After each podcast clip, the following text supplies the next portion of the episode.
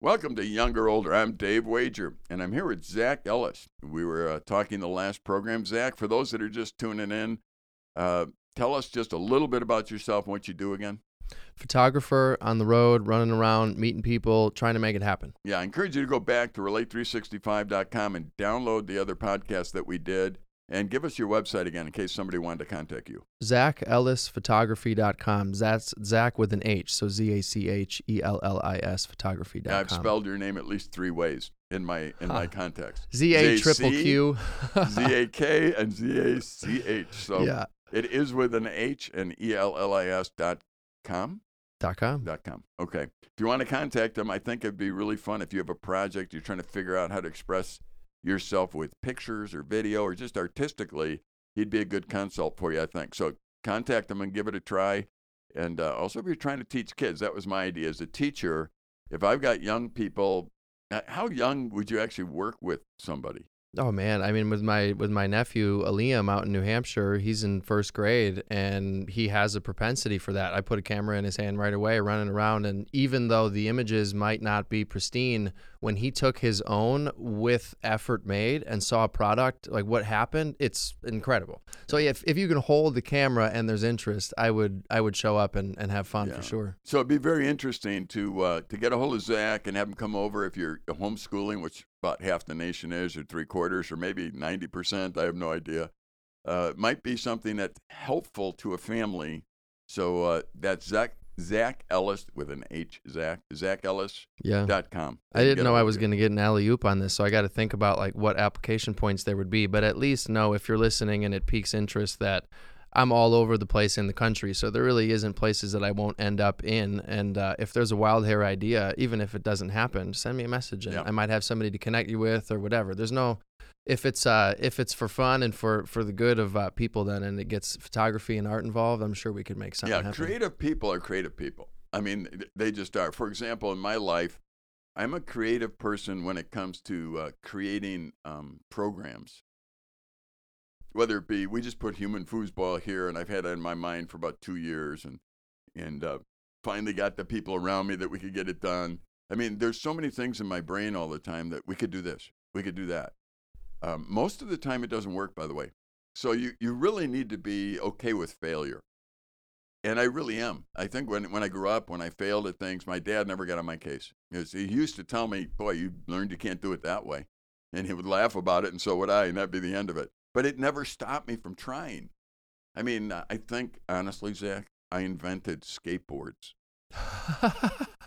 Wait, did. what? I did. I invented them. Because after when we used to, I grew up in Chicago, and we used to garbage pick. Uh, you know, the day the garbage went out in the alley, my brother and I'd go up and down the alleys, and, and if you could get roller skates, those were golden.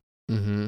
Uh, because we would take stuff out of the garbage. We used to build bicycles and everything. I mean, we, we basically that was our hobby, and go there and, and so when we got roller skates, we would take it, we'd cut out a piece of plywood and screw it to the bottom of the plywood, and and then we would use that and pull it behind a bicycle up and down the paved alleys as surfboards. that And- might be the invention and, they for real. never they didn't have skateboards back then. So when they came out with a skateboard, I thought, hey, cheaters. You Ah. just stole our idea. I'm sure they were somewhere. They're probably out in California or something. That's I didn't know it, wild. but Using um, the rollerblade wheels attached to a piece of wood. yeah, That's so cool. Yeah, well, we used to do one of the other fun things is we took a, a two by four, and we put roller skate wheels on the front and back of the two by four, and then put an orange crate on the front, and put two handles on it, and we'd race down the hills, Oh the, streets in Chicago. We just Homemade luge. yeah, and, and we had guys at the bottom trying to warn cars that were coming because you'd be going down Chicago. You know, you'd be going down these hills. Don't listen to me. Any children that are listening right now, don't do this. Yeah. But we'd be going down, and you'd have to have guys by the streets because you're coming down and there's no brakes, There's no stopping. no stopping, and you're just seeing how fast you can come down on, a, on, a, on a piece of wood that you screwed together with, you know, roller skate wheels. I'd show up to photograph that for sure. Yeah, well, it, you, you know, We should. We could still do it. There's hills around here. yeah. Well, you know, that's the creativity. Up here, one of my favorite things we did was we built a, um, uh, a, a, a glider that went underwater. We pulled it behind a fishing boat. So we had this two by four. Everything stemmed off the old two by four. It seems So like it. Two by four. We put wings on it, and then we put piano hinges, and made it so you can go up and down. Oh yeah. And then we would attach an eye bolt to the front to a boat, and we would just go down, and we would use this thing behind a boat to go up and down to the bottom of the lake, and then we would spin and do all kinds of stuff with it. It was No really a lot of fun. Um, anyway, creativity. See, Mm. and that's what I'm getting at with with the people listening. If you are stuck, you're you're in your you're looking at your kids, you're trying to figure out at, at church or at in your business, you're trying to figure out how can I be more creative and tell my story. That's where someone like yourself could come in, I think, because not just the picture aspect, but you, you're creative, and Mhm. you could you sit there and say, well, you ever think about this or that, and and uh, it's kind of fun to to be able to talk to people who don't have an agenda where they want to use you. Mm-hmm. Yeah, yeah. When it can be something that, in my mind, I mean, I, I, I guess working in the arts in general was nothing I ever expected to do. So every step along the way, I keep realizing, like, oh, I guess, well, this is what it means in some ways to be a photographer, or at least what the outcomes of doing that during a day and what a day looks like. And one of the things that uh, I think would be really fun to see cultivated in in the next generation of people that that have a an interest, a propensity towards the arts, towards creativity is if you ever think that it might not have enough value or worth in doing that, inherently to be I think to be an artist properly means you have to observe in many ways the most delicate, sensitive, beautiful things which takes time to sit and observe and it's decisions you even have to make not knowing if anybody else is going to care. So it's like saying I think this is pretty do you also think that this is an interesting thing, a pretty thing, something worthy of celebrating in the midst of everything else? And think, well, for a kid, that also comes with the space to be in quiet, which, if there's a still small voice that can show up in those moments, the creation of art almost necessarily gives you those spaces to be gaining your own agency, to be figuring out what is it that is important to me, or what is it that presents itself as important to me. Maybe that God even brings up in your own mind because you gave simply, I mean, it's a weird thing. Half of my days, if I don't have something else to do, I'll spend an enormous amount of time just walking around going, I don't know what will happen, but something's going to happen. Yeah. And you know, uh, let me ask you this: though. if you're working with a kid, um, sometimes you know I grew up in the culture where they gave you, a, you know, every kid in the room got a trophy, everybody got a ribbon, everybody was successful at everything, and that's not necessarily true. I, I, I tell you today, I can't spell. I'm not an artist. There's some things I don't do well. hmm Um, when my dad used to see me coloring in a book, he'd say, "You know, Dave, those lines are there for a reason." You know, where when I was teaching, they said, "Don't ever tell a kid to stain the lines." mm, You know, they're you're ruining their creativity. And I'm thinking, wait a minute. You know, not everybody's an artist. hmm We got to be okay with that. yeah, You know, we have to be. But then, you know, those of us that aren't, we need to be okay with the fact that there are artists. Yeah, yeah. It's an you- you know actual I mean? function. Yeah. It's a different part of the body. That's Right. all. and it's often not observed as that. And I don't want to call out the the Christian community specifically because I think it shows up everywhere. But it is something that needs to be contended with in a sense. For like to be an artist, it means you have a lot of margin in your day. You get to kind of, in some ways, do whatever. But what you have to remember is nobody can actually do that without having to need reasons underneath it, per bigger purposes than just I'm making pretty things for the the, the sake of making pretty things.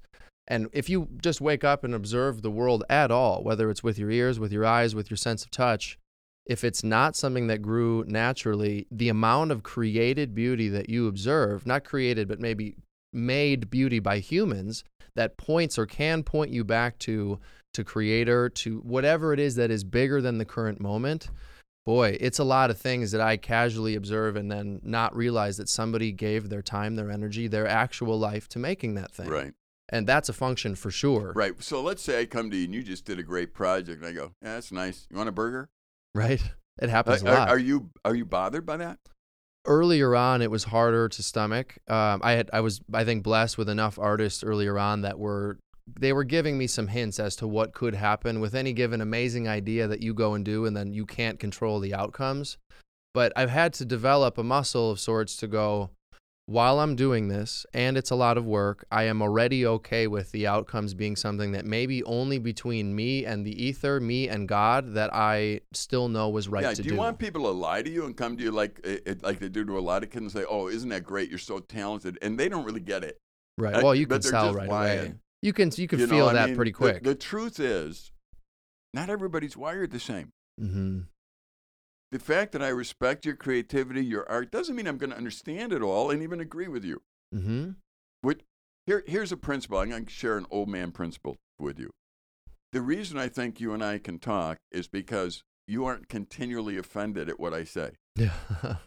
I think that our nation right now is addicted to being offended, mm-hmm. which makes it impossible to talk to anyone about anything because they immediately tell you they're offended, and that closes the conversation right Mhm. away. So now, doesn't matter what I'm saying, doesn't matter what I'm thinking. I've offended somebody, and the only appropriate thing to them is to apologize to them and, and never say it again, even though I disagree 100% with them. Right. And I, I'm not allowed to say it anymore.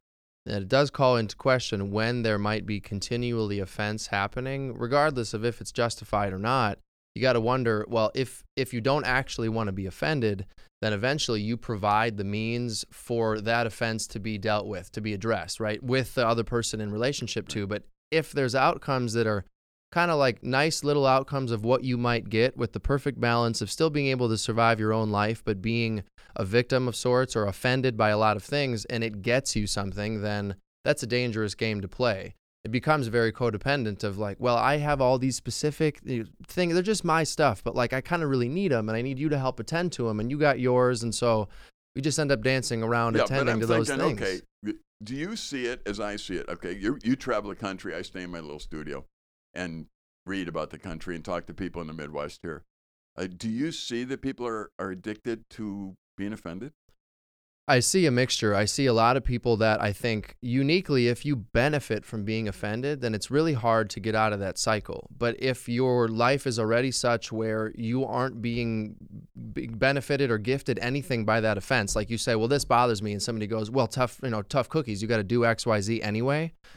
It's a lot harder to remain perpetually offended because you have to bear the weight of offense and then still do the stuff you got to do. Right. So I think, and I'm not going to categorize it at all to sections of the country, but while driving from New York to LA over about six weeks, you can just you can see within specific cultures and sometimes specific to place varying degrees of how much offense is like labeled as acceptable almost like how much can this culture bear each other's burdens of unique things that detract from the work we actually have to do Right. and, and we were talking before like it's the meetings thing it's the it's like doing work that has nothing to do with the work it's work that's tending to the thing that in some ways kind of alleviates you from ever actually having to do a thing Right. Yeah. What's interesting to me is that again, I, I've talked many people in ministry, and and often someone will look at me and go, "Well, you're you know you're you're a country bumpkin white guy that you you have no idea what we've gone through, mm-hmm. whether it be Black Lives Matter, whatever it might be."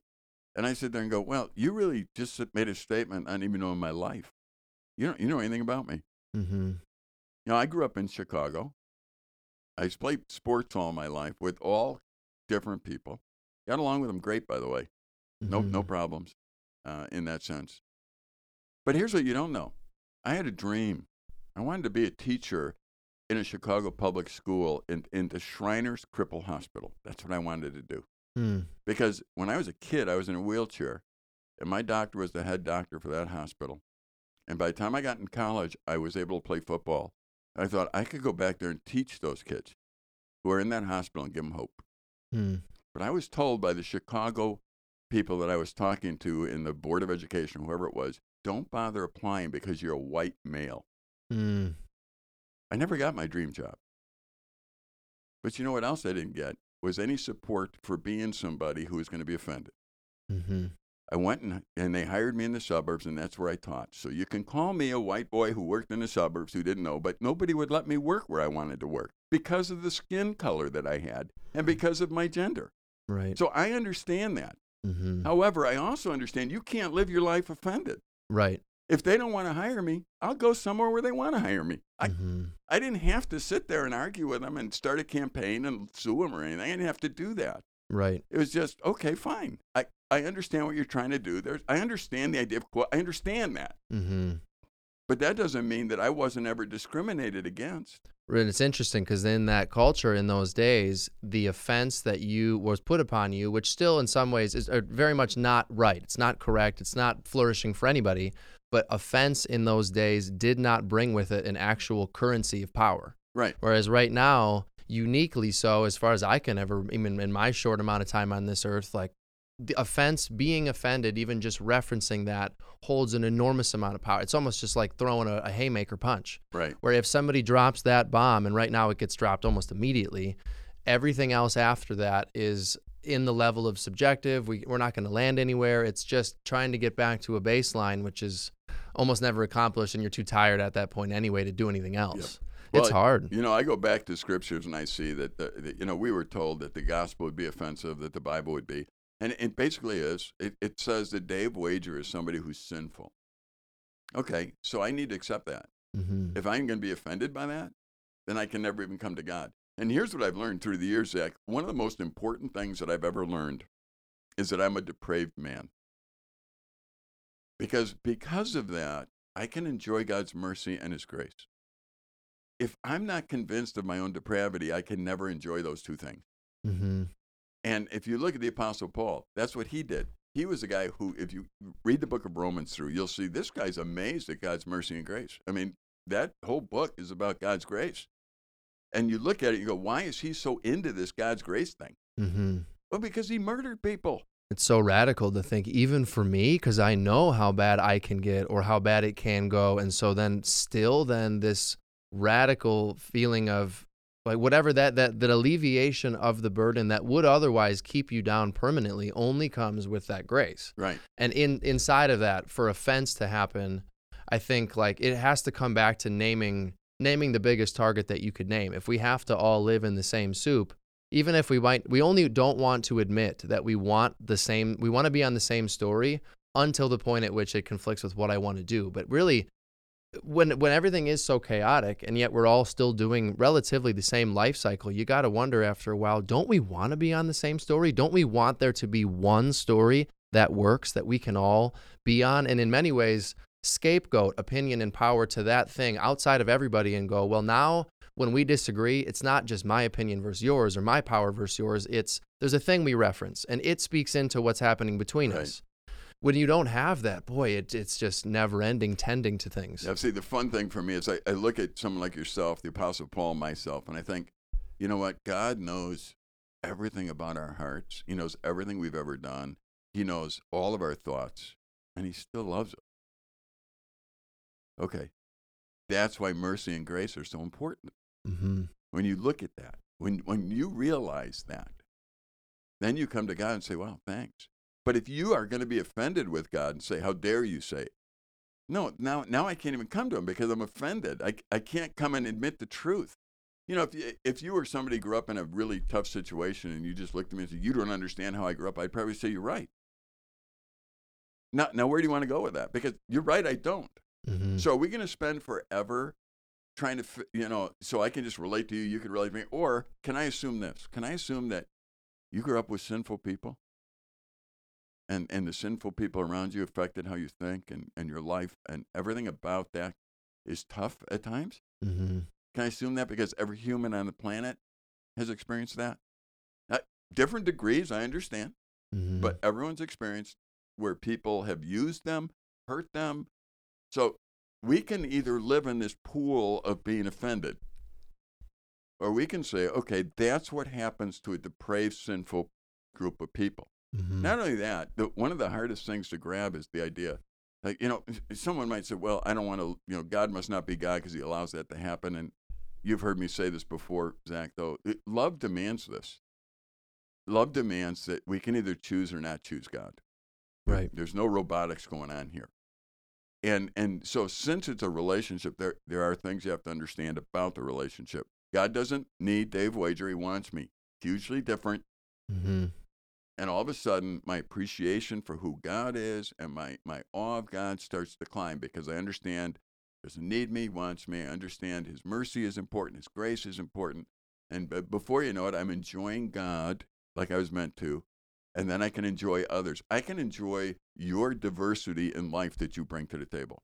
hmm I don't have to say, I'm jealous, I don't have it, I don't get it, you don't live like I live. I don't need any of those lines hmm because, you know, personally, I wouldn't be living out of a car. You're, you're living out of a car. Right. I think, okay, uh, at least the seat recline. I mean, you have somewhere to sleep. Oh yeah, there's a bed in there. Okay, sure. there you go. So The bottom line really is okay. That that's cool. That that to you right now is your life and what you're doing. especially if it's for a common goal.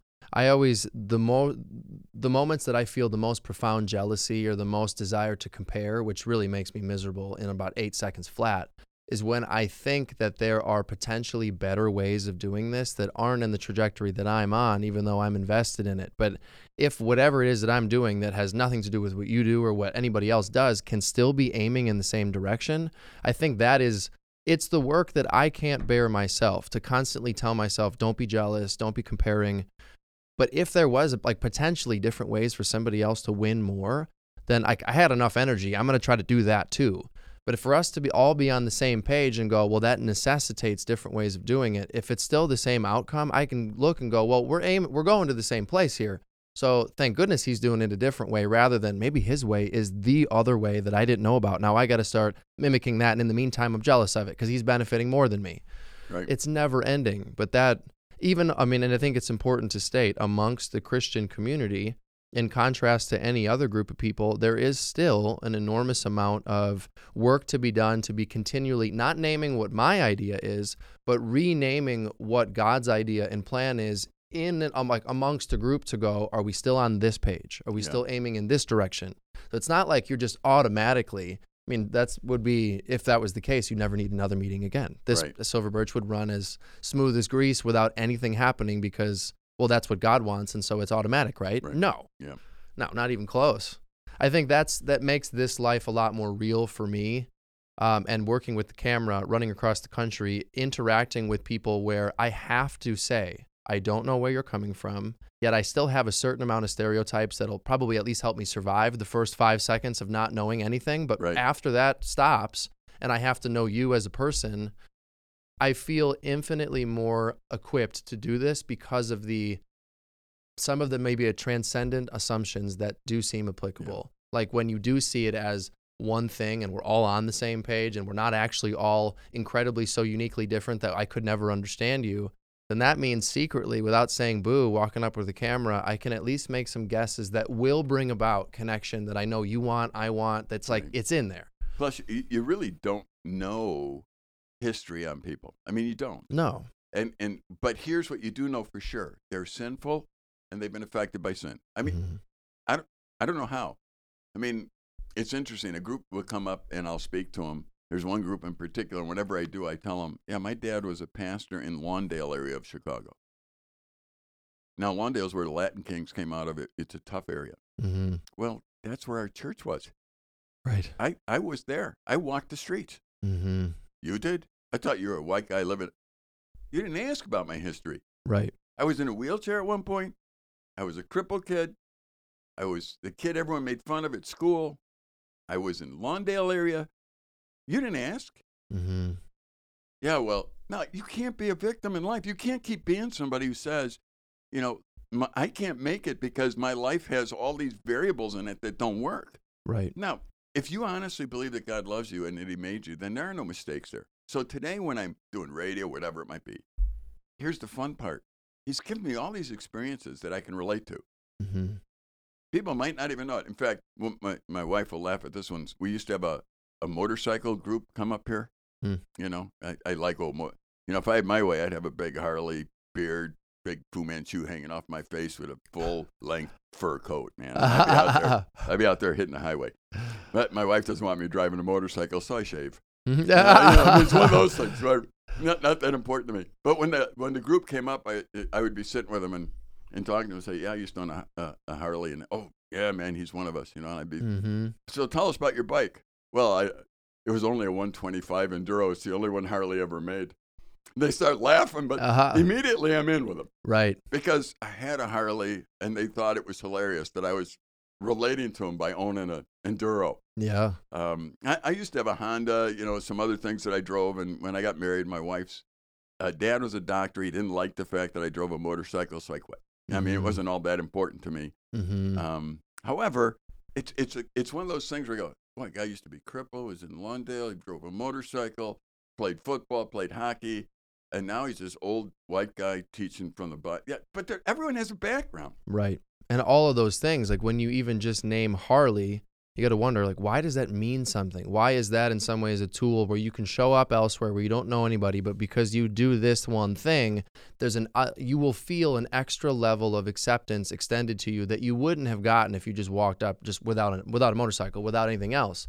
And i think it has to come to like there's certain things that when we choose voluntarily to do them at the cost of something else and it comes with life experience like people know then that at least when you're walking up, oh, you were doing this thing and I've been doing it. So you have to feel some similar things. We have to have a couple more layers of understanding inherently there. But Yeah. to have more and more of those, I think like it it only comes out of a vulnerability to say, this isn't as perfect as I would like it to be or display it to you to be. And I'm willing to show you that.